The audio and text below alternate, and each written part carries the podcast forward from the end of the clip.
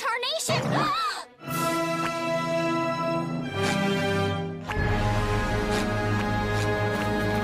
Hi, Sandy. I'm not sure what it is, but something seems different about me. Yeah, me too. Hey, what are you doing with my hand? What what am I doing with your hand? Ah, this, what is this? We're all mixed up together. This is horrible.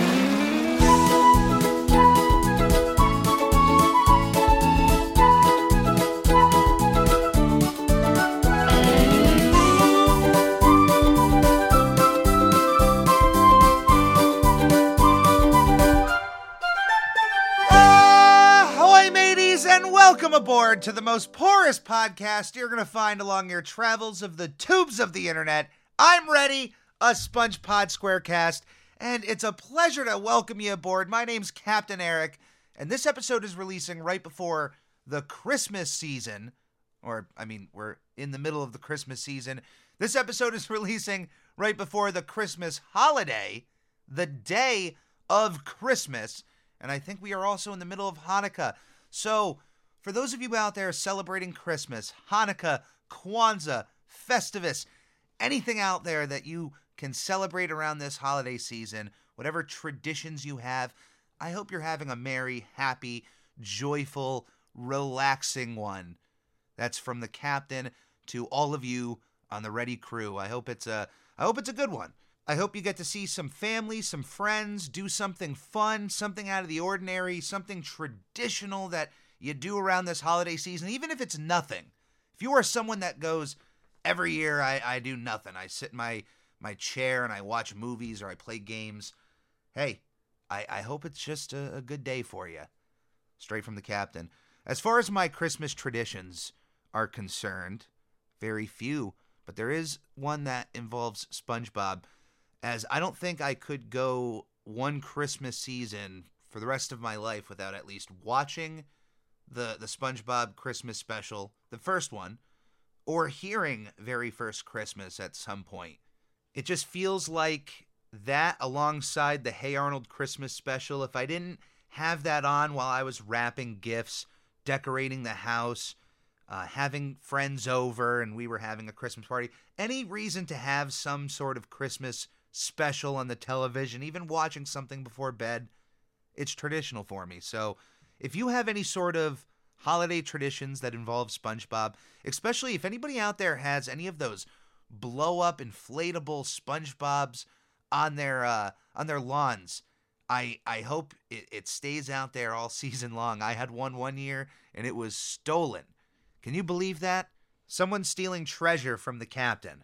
Unbelievable. And I'm sure that happens everywhere with different inflatables and different lawn decorations. Just people going, I want this more. This is mine. And taking it. And just being an absolute Grinch during the holiday season. Like, if you want something so badly on your lawn, either buy it or make it. It's that simple. Right after Christmas, we of course have a new year upon us, 2023, which is incredibly exciting. I have a lot to share with you, and not just share intangible information, to actually share with you concrete information as far as what is going to be happening with Captain Eric on YouTube and with solid dates that you should prepare for. So stay tuned for an extra episode that'll drop across all feeds on YouTube on This Week in Nickelodeon History if you subscribe to that podcast onto this one. It'll it'll be a simultaneous release uh, of of this one extra episode. And now that we are coming to one full circle of a new year, the the meaning of this whole full circle really came into play when I started this week's episode. And let me tell you, I truly did not plan for this to happen when I recorded the first episode for season 4, Fear of a Krabby Patty. I I knew of season 4, but I completely forgot that while I went into detail over a certain movie and its its cause of one of my greatest fears, two of my greatest fears actually, that I, I delved into in that episode, and that those movies that I referenced would then come back in an extremely in your face way later in the season. And if I remembered in that moment, oh yeah, we're gonna we're gonna touch upon this later in the season. It was like a, a it and I forgot about it on on the wall of Pepe Sylvia. I when I came back and watched this episode again and I remembered, oh yeah, this is a, a bit of a homage to a certain movie that I will talk about in a second. It clicked in my head. Oh my goodness. I went over this episode. I went over this movie in great detail in the first episode for season four. This is a, a nice little roundabout, you know, referential full circle moment here for the podcast. So if you have no idea what I'm talking about, if this is your first time listening to me, I'll get you up to speed. Episode 133 of I'm Ready is about fear of a Krabby Patty, and in that episode, I I went into my fears. My rational fears, my irrational fears, not all of them. I didn't really spill the tea on everything, but if anything, I spilt the tea on on two of the biggest things that that give me the most anxiety and fear and they came from a movie, an old sci-fi movie which is the basis of this week's episode, Squid Bob Tentacle Pants. And so I don't want to spoil everything here, but I'm going to be going into everything. So I'm going to be re going over my fears in this episode. So once again, if you have any sort of discomfort of certain uh, uh, fears, I will warn you ahead of time and, and give you a moment's notice to uh, skip ahead if you'd like. But we'll, we'll go over it a little bit. It, of course, is not going to take up a whole chunk of this episode. It'll be really a TLDR of an explanation, really for the movies that are the basis for today's episode. Squid Bob Tentacle Pants.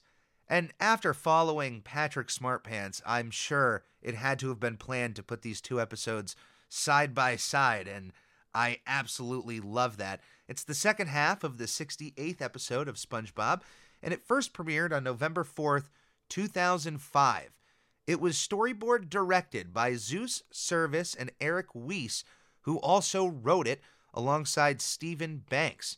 Our animation director is Alan Smart, our technical director is Vincent Waller, and our supervising producer is Paul Tibbitt. It's the most exciting thing that's happened to me in years. Another reason to quickly celebrate, I want to give a shout out to Eric Wiese and his brand new show, Sonic Prime, dropping on Netflix and immediately making a statement. If you are a fan of Sonic the Hedgehog, who for, for Captain Eric is the first fictional character I can remember, my first thought of consciousness is playing Sonic the Hedgehog on the Sega Genesis on an old tube TV on the basement floor in my old childhood home, a duplex, on a concrete floor with a rug. And Sonic the Hedgehog. Just, ah, so many memories. So I love that Eric has worked on both SpongeBob SquarePants and now Sonic the Hedgehog. So if you have Netflix, this is not an ad for Netflix whatsoever, but if you happen to have Netflix, check out Sonic Prime. Even if you're not a Sonic the Hedgehog fan, no better reason to start than I'd I'd say Sonic Prime at this point. That or Sonic Frontiers if you happen to be into a uh, a video game mood. That or Sonic Mania. All right, Sonic Mania, Sonic Frontiers, Sonic Prime. That sounds like a great night. You can have the TV show on, you can be playing the game, you can have another friend over playing the other game. Boom. There you go. Sonic Mania, which uh, is the name of the game. Uh, anyway, congratulations, Eric, on the release. And uh, it, has been wonderful interacting with you on social media. Uh, thank you for for opening up any of the information you have. Any of the animators on Twitter who decide to open up their their information for the masses. They they have my my greatest admiration. I, I absolutely love that. So congratulations, Eric, on the release. Squid Bob Tentacle Pants. All right, let's get into this. Now, the entire point of this episode is a reference to a classic 1958 sci-fi movie, The Fly. I don't want to just say it's a it's a sci-fi movie. It is a horror film.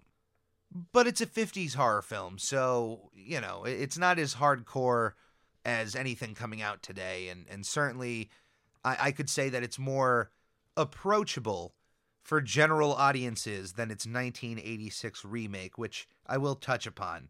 But the original 1958 movie, as I, I mentioned in episode 133, I had caught on VHS at a very young age at my grandmother's house, who I, I was at for a lot of my childhood due to my mother working third shift at the post office and um, not, you know, really having anywhere else to go. My grandmother was a, a safe haven.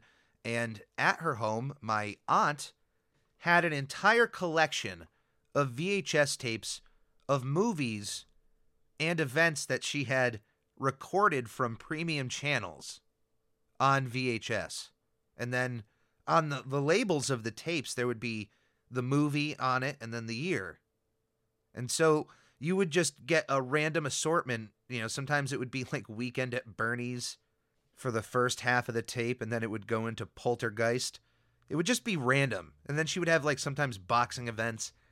And so, left to my own devices, if if no one was really watching me intensely, if my grandmother was doing yard work outside, I was popping in whatever tape I wanted. And uh, The Fly from 1958 came came across my radar one day. What is The Fly? And I watched this movie in which as the movie opens, you come across a scientist that is crushed inside of a hydraulic press and the police who come across his his body and then question his wife who admits to being the one who helped facilitate his death but will not open up as far as to what the circumstances are. And as the police, you know, keep going and going, eventually they convince her to tell them what happened. And what happens is that her husband, the scientist from the beginning, created the ability to transport matter from one side of the room to another in these pods. And up to this point, he has successfully been able to transport small objects. And during one overzealous day, when he decides, well, it's time for human testing, jumps into a pod at the same time that a fly gets in there without him knowing. And when they end up on the other side, the fly and the man have swapped heads and left arms. And I, I think have at least kept their, their brains for the most part or I think they make it seem that as the movie goes on, the the brain of the person inside or the head inside is slowly taking over. So maybe by the end, we'll get there. But as as the wife comes down to her husband, she doesn't necessarily see him at first. He's draped over this this uh, this cover over his head, and the big money shot of the entire movie is when she takes off the cover and you see this big, realistic, prosthetic fly head on this man. And for the time, for the time in the 50s, that is incredible work. It stands up and it's still a little creepy looking. And through his limited means of communication, gets out the message that they need to find the fly with his head and arms so that they can go back through the pods and reverse this issue. But as the movie goes on, they can't get the fly, and the fly part of the of the head and the arm, I guess, starts taking over, and the will of the man starts depleting, and in his last moments is able to still will the the body enough to this hydraulic press somewhere else in town and convinces his wife to, to pull the lever to end his life at, at his choice. And of course, the police have no means of believing this woman whatsoever and arrest her for murder as the cops go outside and this is the traumatic moment for old Captain Eric here is that the cops go out sit on a bench and notice and if you are someone who deals with arachnophobia in any way I would certainly skip ahead of this episode, maybe like a minute or so. But the cops notice a cobweb right next to the, the bench and they start hearing the shouts of help me, help me.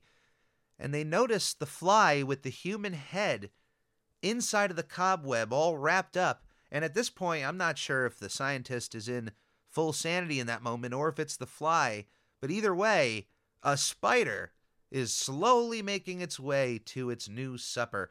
And the shots of this spider, it's not necessarily the most detailed looking spider, and they didn't do one of those things where they, they took a small spider and just made it look big for whatever set they had.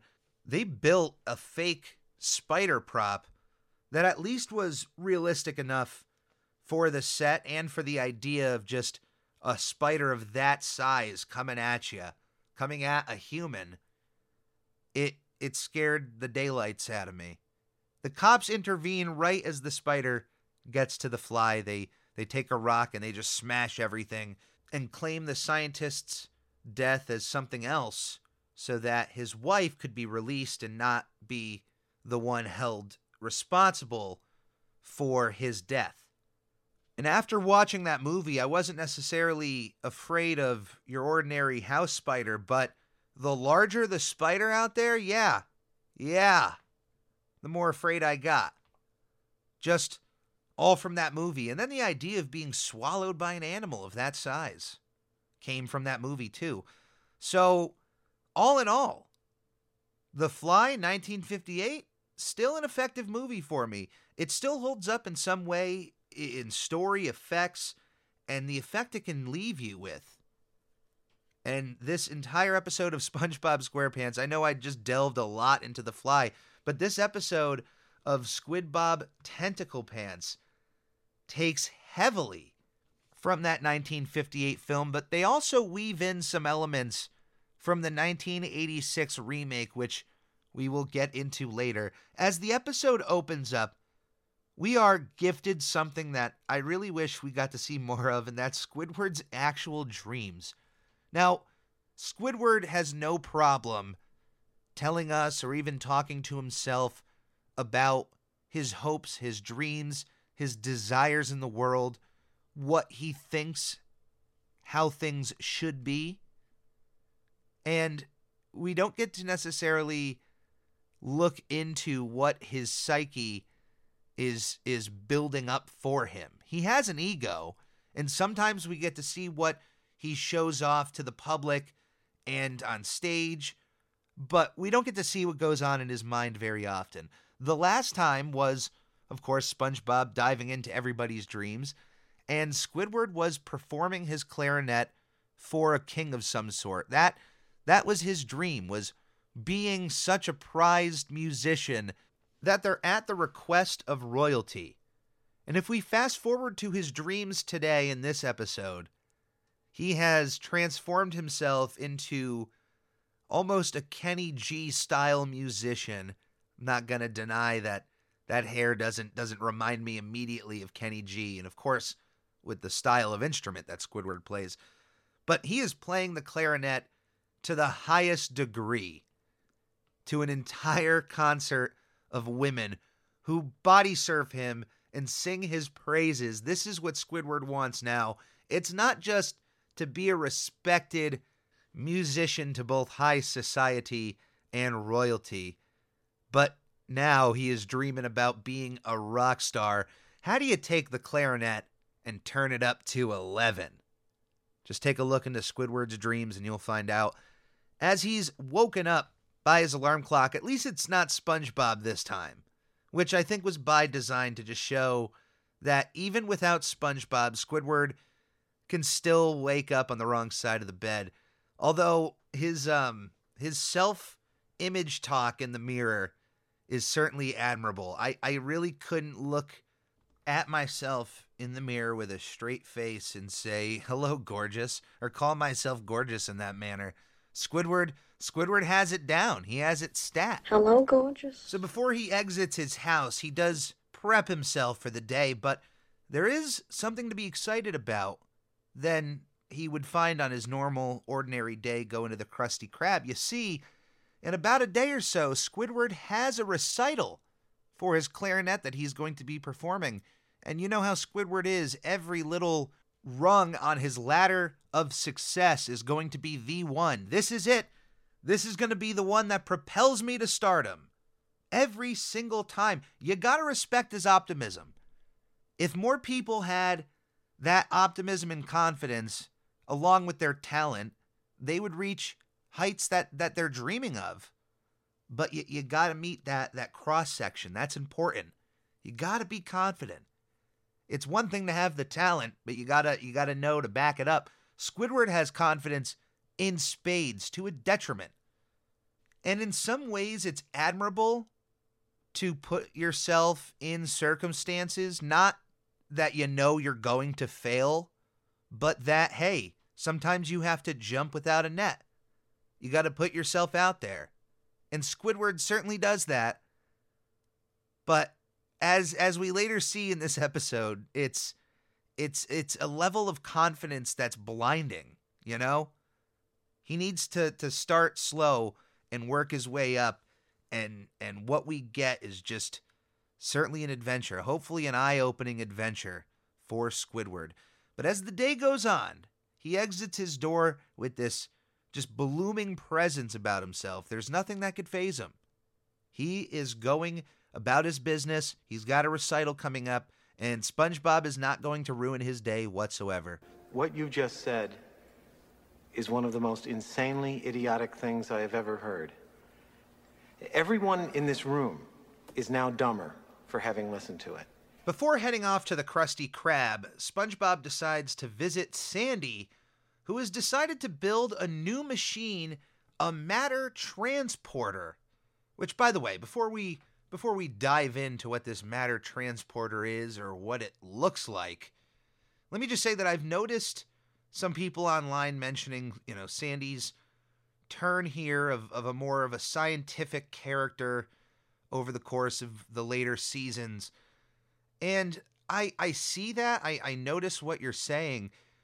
But Sandy's always been really scientific, and as far as I know, is behind most, if not all, of what you see around her. I know that later in the season we get more of an explanation as to where she gets the money or the funding for all of this stuff. They they finally explain that part of, of Sandy's existence here in Bikini Bottom, but as far as the tree dome is concerned, her suit and of course, any of the inventions that we see her create throughout the series. Her whole purpose of being in this environment is to create inventions. That's what she was able to sell on her premise of being underwater, to be here in the first place. We eventually find more about that out in a few episodes from now, but you know, to bring up that Sandy is just being more scientific, to me, it's just Sandy is being more of herself. And there are certainly times that I feel in the future that are valid that the writers and those working behind the scenes may have forgotten other aspects of Sandy or have only just put focus on the fact that she's incredibly smart and that's it. And we'll get to those moments. We'll cross those bridges when we get there. There are episodes I have in mind, but this isn't one of them. This is certainly just, to me, an episode that feels right in place of Sandy creating something that could lead to a problem in the episode, which is is what we have. Although it's not a problem at first, only becomes one as Sandy has been working on what is known as her matter transporter. And the pod of this, it's a single pod that is outside, it's devoid of any hookup to any other machine. This pod is very much in design of the pod used in the 1986 remake of The Fly, which you don't even need to watch that movie to know what I'm talking about. You could just look at the poster of that film and see the pod that that I'm referencing and go, "Oh yeah, they were definitely looking at at that one when they were designing uh, the matter transporter here." And I can only say if you have ever heard the word Cronenberg and you have any idea on what that means, then you know what kind of experience you are in for. Uh, this this remake of The Fly, though, I will say, if you are around Captain Eric and you complain about remakes or sequels oh, there's no original films anymore. I will turn to you and unleash a mouthful. This film is one of the remakes I'm going to bring up, as if you're just going to down the existence of a remake, then you're taking away films like this, which take an idea, take the same concept, but build off of it in a different way. You still have a man getting in a pod with a fly, but instead of swapping body parts with this fly, our scientist, played wonderfully by Jeff Goldblum, slowly transforms into a fly like creature. A tragic love story of a man losing his his life, his sanity, and transforming in, into this creature. It's an incredibly dark and tragic story with some of the best effects you will ever see in a film. They are grotesque, disgusting, and there's a reason why Cronenberg, as the last name of the director, David Cronenberg, has become a statement for something if it is of that type. There's there's a reason for that, and that remake is is a part of it. Now, the aspects of that film are brought in in two parts of this episode. Part 1 being the design of the pod. It's certainly a nice little homage to to this uh, pod that was used in in the 1986 remake, and it's a similar idea of of matter transport of putting something in the machine and Sandy being able to transport that item to seemingly any place of her choosing. There's no indication as to how she's able to control where it goes, but when she shows off the machine to SpongeBob, she transports an apple to the desk of Mrs. Puff, and it works. The machine is is fantastic. SpongeBob inquires, which I don't know why he would even come and visit Sandy if he was going to make himself late to work but now that he has visited her, he is running late to work. Could you transport me to the Krusty Krab? Sandy has never tried this machine on any person before, any living creature, and she deems it safe enough that it, it will work, and it does, in fact, transport SpongeBob to the Krusty Krab. Unluckily for Squidward, though, at the same time that he was reaching for the door of the Krusty Krab, SpongeBob uh, came into form, into existence around his arm. Now fusing the two together, and for some reason, Sandy's machine decides to pull back the item it just transported, being SpongeBob, who is now attached to Squidward. The two of them are now being transported, their molecules being fused into one another, and as they walk back out of Sandy's machine, we get a look at what is to be known as Squid Bob Tentacle Pants, which, I mean, I'm, I'm going to call him that, but uh, an amalgamation of SpongeBob and Squidward. SpongeBob is the main portion of the body, and he still has his right arm intact and his left leg, but his right leg has been replaced by two of Squidward's tentacles. His left arm has been replaced with Squidward's left hand, which I got to imagine is a nice little reference to the fly being I believe it's the left hand of the scientist that gets uh that gets changed over to the fly's hand. So it's this it's this big tentacle that SpongeBob now has. And then Squidward's head is now sprouting out of the right side of SpongeBob's head. He also has control of SpongeBob's right hand, which is is the one that is SpongeBob's hand, and SpongeBob has control over Squidward's tentacle. I'm not really sure how their legs work, but these two are in tandem. They are now fused together. And the scariest part about this is the fact that Sandy, the, the genius here in this situation, actually at first has no idea on on what to do. And if you put yourself in that situation where someone who is supposed to be the expert, you find yourself in some sort of, of predicament and they go, I, I have nothing. Which has to be an extremely frustrating and scary situation, no matter who you are. If you are dealing with someone who is supposed to be an expert and they can't help you, that has to be that feeling of just being up the creek without a paddle, being completely lost, being at a dead end. And Squidward, what started out in this episode with a dream ended up being his nightmare. What could be a worse situation for Squidward than being physically attached to SpongeBob, not being able to leave his side? And SpongeBob is as happy as can be. He's attached to his best friend. They can do all these cool things together now, be with each other forever, and Squidward doesn't want to have anything to do with it. He is pleading to Sandy, there's got to be something you can do. And she tries the most logical thing that I can think of, which would be to just send them back through the transporter a few times and to see what happens if they can come back completely separated. And what we get instead of that happening is is just as beautiful, which is a montage of of some pretty darkly comedic moments that this SpongeBob Squidward creature could pop up just at a moment's notice in on. The first of which being at Bikini Bottom Elementary, where it's Timmy's birthday, and Timmy is getting a gift. Of course, the shock of his life being uh, a nice little blob of Squidward and SpongeBob inside of the gift he is opening up.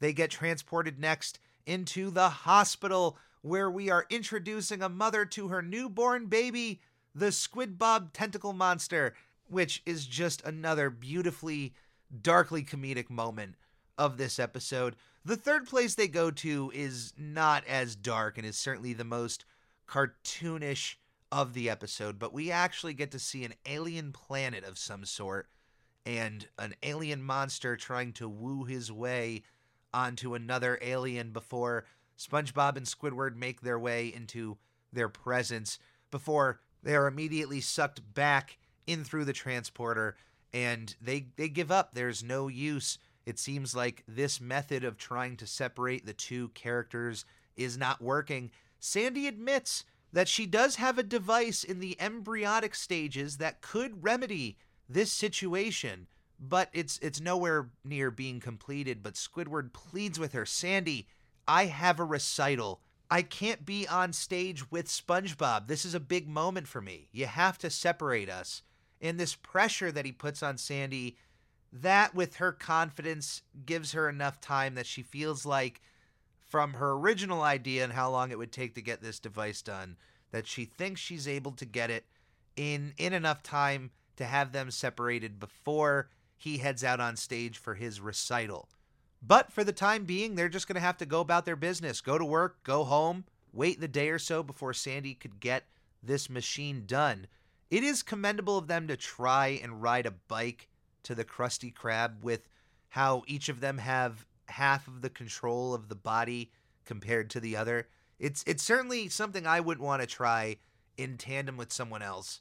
But they try, crash into the Krusty Krab, which of course alerts Mr. Krabs right to the kitchen and notices the amalgamation of SpongeBob and Squidward. And of course, Mr. Krabs is not even fazed at this development and just tells the two to get to work, get to your stations, and get to work. Now, at first, that doesn't seem like it can be that hard, as Squidward is able to pull himself through the order window and up to the cash register to take an order. SpongeBob is, you know, able to then cook the patties right on the grill there, which, by the way, using Squidward's left tentacle, SpongeBob is going to make that arm produce the best Krabby Patties of its life because we know Squidward is absolutely terrible when it comes to the uh, the grill of the Krusty Krab. But under SpongeBob's control, it's actually doing a pretty good job. Unfortunately, the other aspects of building a Krabby Patty are on the other side of the kitchen, and instead of Squidward just coming back into the kitchen to help SpongeBob construct the Krabby Patty for the one customer out there, it's not like he's taking more orders. SpongeBob struggles to try to get to the other side of the kitchen with Squidward just hanging on and just causing such a massive mess in the Krusty Krab kitchen. It actually reminds me of the Matt Damon Greg Kinnear movie Stuck on You with uh, two Siamese brothers attached basically at the hip to one another who work in a fast food restaurant with one of the brothers aspiring to become an actor and uh, acts upon those dreams throughout the movie which is just a nice little interesting side note here to, to have a movie with these Siamese twins at a fast food establishment, dreaming of of bigger things in entertainment. Then you have uh, Squid Bob Tentacle Pants here, uh, stuck together in a fast food restaurant with one of them dreaming of aspirations beyond the means of, of fast food. Just a nice little connection here. Mr. Krabs, though, kicks him out. I don't know why he couldn't just have SpongeBob and Squidward in the kitchen. Hey, you guys make the Krabby Patties. I'll take the orders and, and work in the front. That alleviates any of the issues that they just caused, and you still have help throughout the day at your business. But Mr. Krabs, I guess, is okay with just managing the register and the grill at the same time. Which, if that's the case, why does he need extra help in the first place? If Mr. Krabs is able to keep the Krusty Krab going with just himself, what's the point of paying anyone else to come in and do it? But, I mean, SpongeBob produces Krabby Patties faster and better than anyone else out there in the sea, so I, I can understand at least having SpongeBob there. That's what I'm saying. Why why kick the SpongeBob aspect out when it really is Squidward holding on to things and, and causing SpongeBob not being able to make the Krabby Patties? That is the problem. But he kicks them both out and says, Come back when you're separated, and sends them out of the Krusty Krab. On their way home, they are given some props by a surfer guy who notices this freaky looking dude and, and gives them some some words of encouragement. But of course, it's not enough to really deter uh, the, the depression that Squidward is feeling in this moment. And as they arrive at their homes, they decide to silently just go into each other's homes. They go home. Squidward and his head head over into the Easter Island head, and SpongeBob goes into the pineapple, stretching out their body. And in some weird fashion, uh, Squidward's tentacle, which we are told that SpongeBob has full control over, goes into the Easter Island head with the Squidward head and neck, and the SpongeBob hand that Squidward has control over heads over into the pineapple. I don't know. There, there's a bit of, of a confusion there. But what's not confusing is this beautiful homage to CatDog that I, I refuse to believe otherwise with the fact that Eric Wiese, our storyboard director and writer, had also worked on CatDog, designing backgrounds and characters. And we have this stretched out character between these two homes, then bringing the homes together and reminding me so much of CatDog's home, of the bone and the fish combined as one, where we have the Easter Island head and the and the pineapple fused together. And it's a nice little beautiful shot. It's not dwelled on. The two characters, I'm sure, are just happy to be alone from one another for a moment. I'm sure at least Squidward is. SpongeBob, I, I'm sure, would rather have Squidward sleeping over and hanging out, having late night fun and activities, but maybe he's exhausted from from Squidward at this point. He's never really had the access or the ability to have Squidward around so much so it, it could be for him, hey, let, let's have a break for this moment in time. The next day comes around and we find ourselves at the Bikini Bottom Community Recreation Center, where it's not just a show happening where there's a collection of members of the community playing different instruments. No, no, this is a solo show for Squidward. He's promoted on the outside of the building, and the crowd coming in is impressive for what I'm sure is just being told around town as a clarinet recital. But maybe the fish underwater are starving for any entertainment. So if anyone has the cojones to go on stage and play an instrument, everybody wants to see it. And maybe that's how it works in town, where if you have the talent and the means to get up on a stage and perform, you'll drive a crowd to watch you. They want to see someone either embarrass themselves or showcase some real talent. We've seen many times in the past many events in the Krusty Krab being able to draw an impressive amount of people, but this is even beyond me. This is like the entire town of Bikini Bottom coming out to watch Squidward. And this is the detriment of Squidward's confidence. He's not that good at the clarinet. And of course, he deems himself as some sort of musical savant, this artistic genius that is untouchable. but you have to have some sort of reality of your skills in performing in front of a live crowd. For Squidward to have the abilities that he has and to still openly book this gig and get this crowd out there, there is some bit of an impressiveness to his optimism, but at some point you have to go, what are you thinking? What is going on here? And the clock is ticking. Sandy is nowhere to be found, and it's time for Squidward to go out and perform. And before they go out, they make the decision to wear a giant overcoat with a Phantom of the Opera kind of feeling to it of, of this creature coming out and playing this instrument. And the sound of the clarinet mixed with the look of Squidward is making the entire crowd uncomfortable, yet they can't keep their eyes off of what is happening in front of them. They they're not sure as far as what to make as far as Squidward's performance. And as they are walking on the stage, the cape or overcoat that they're wearing gets caught in a nail, gets pulled off and reveals this this creature, this amalgam of these two characters in front of everybody, SpongeBob and Squidward. Silence deafens the room. There's a gasp, followed by silence.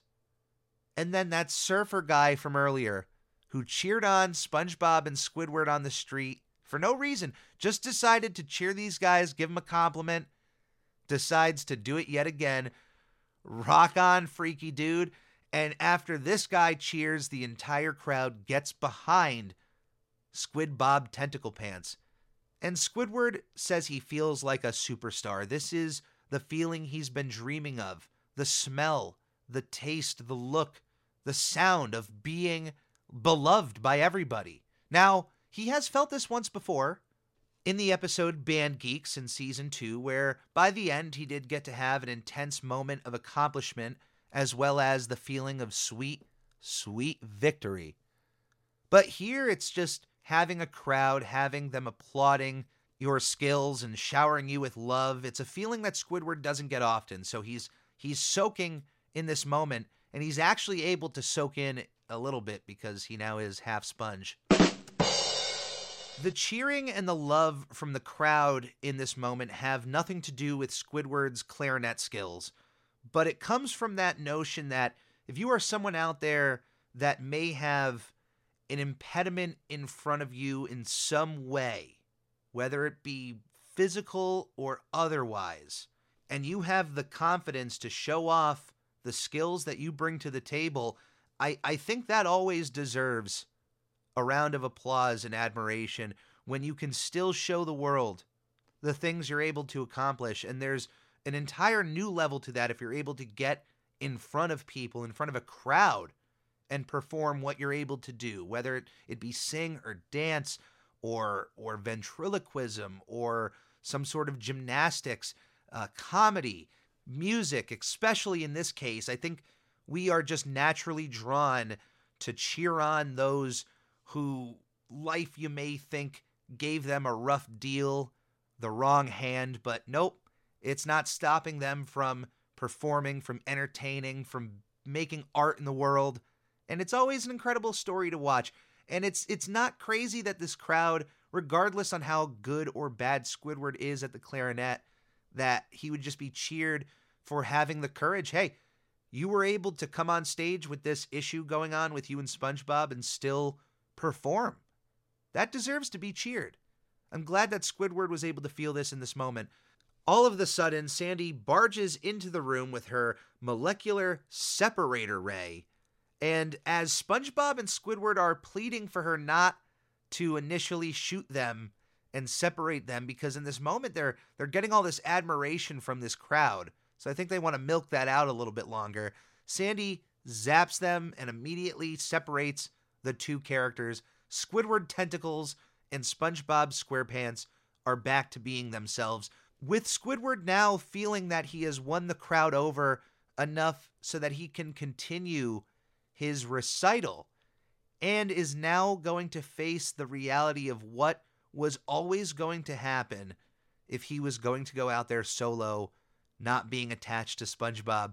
And it's that he's not that good, and the crowd is not going to be really interested in sitting down and listening to someone who is clearly not gaining the skills enough of the clarinet to be performing publicly.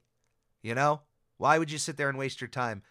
Everybody in town knows that Squidward has been playing his clarinet for years, and probably maybe this crowd, out of pure curiosity of what Squidward could possibly be bringing to the table in announcing a concert of this size, you know? I, I got to imagine that there's people reading about Squidward putting on a clarinet recital going, Hey, honey! You know that guy down on Conch Street who plays the clarinet terribly? Yeah, he's playing at the rec center this Friday. We gotta go! Just to see. Just to see what what is gonna happen on that stage. But in the end, Squidward, of course, plays the clarinet terribly, and the crowd leaves the rec center, with the only remaining characters in the room being all of the main characters, plus Mrs. Puff and Larry the Lobster also hanging around to support Squidward and SpongeBob. Out of the frustration over losing this crowd and the means to his road to superstardom, Squidward grabs the device from Sandy, and even after her pleas not to mess with the device, Squidward starts pressing buttons and the device goes haywire, zapping everybody in the room before we cut to a therapist talking to Squidward, who is on the chair, and attached to him is another reference to old Cronenberg here. That second part, don't think I, I left you hanging. I, I always circle back to things. But that second reference to Cronenberg's The Fly is, is right here in the end of this episode, where we get Squidward on the therapist's couch, but attached to him is this giant amalgamation, this giant Cronenbergian mess of characters. We can see little bits little of SpongeBob, Patrick, Sandy, Mr. Krabs, Pearl, Mrs. Puff, and what appears to be the eyeball of Larry the Lobster or another character who may have been sucked into this creature.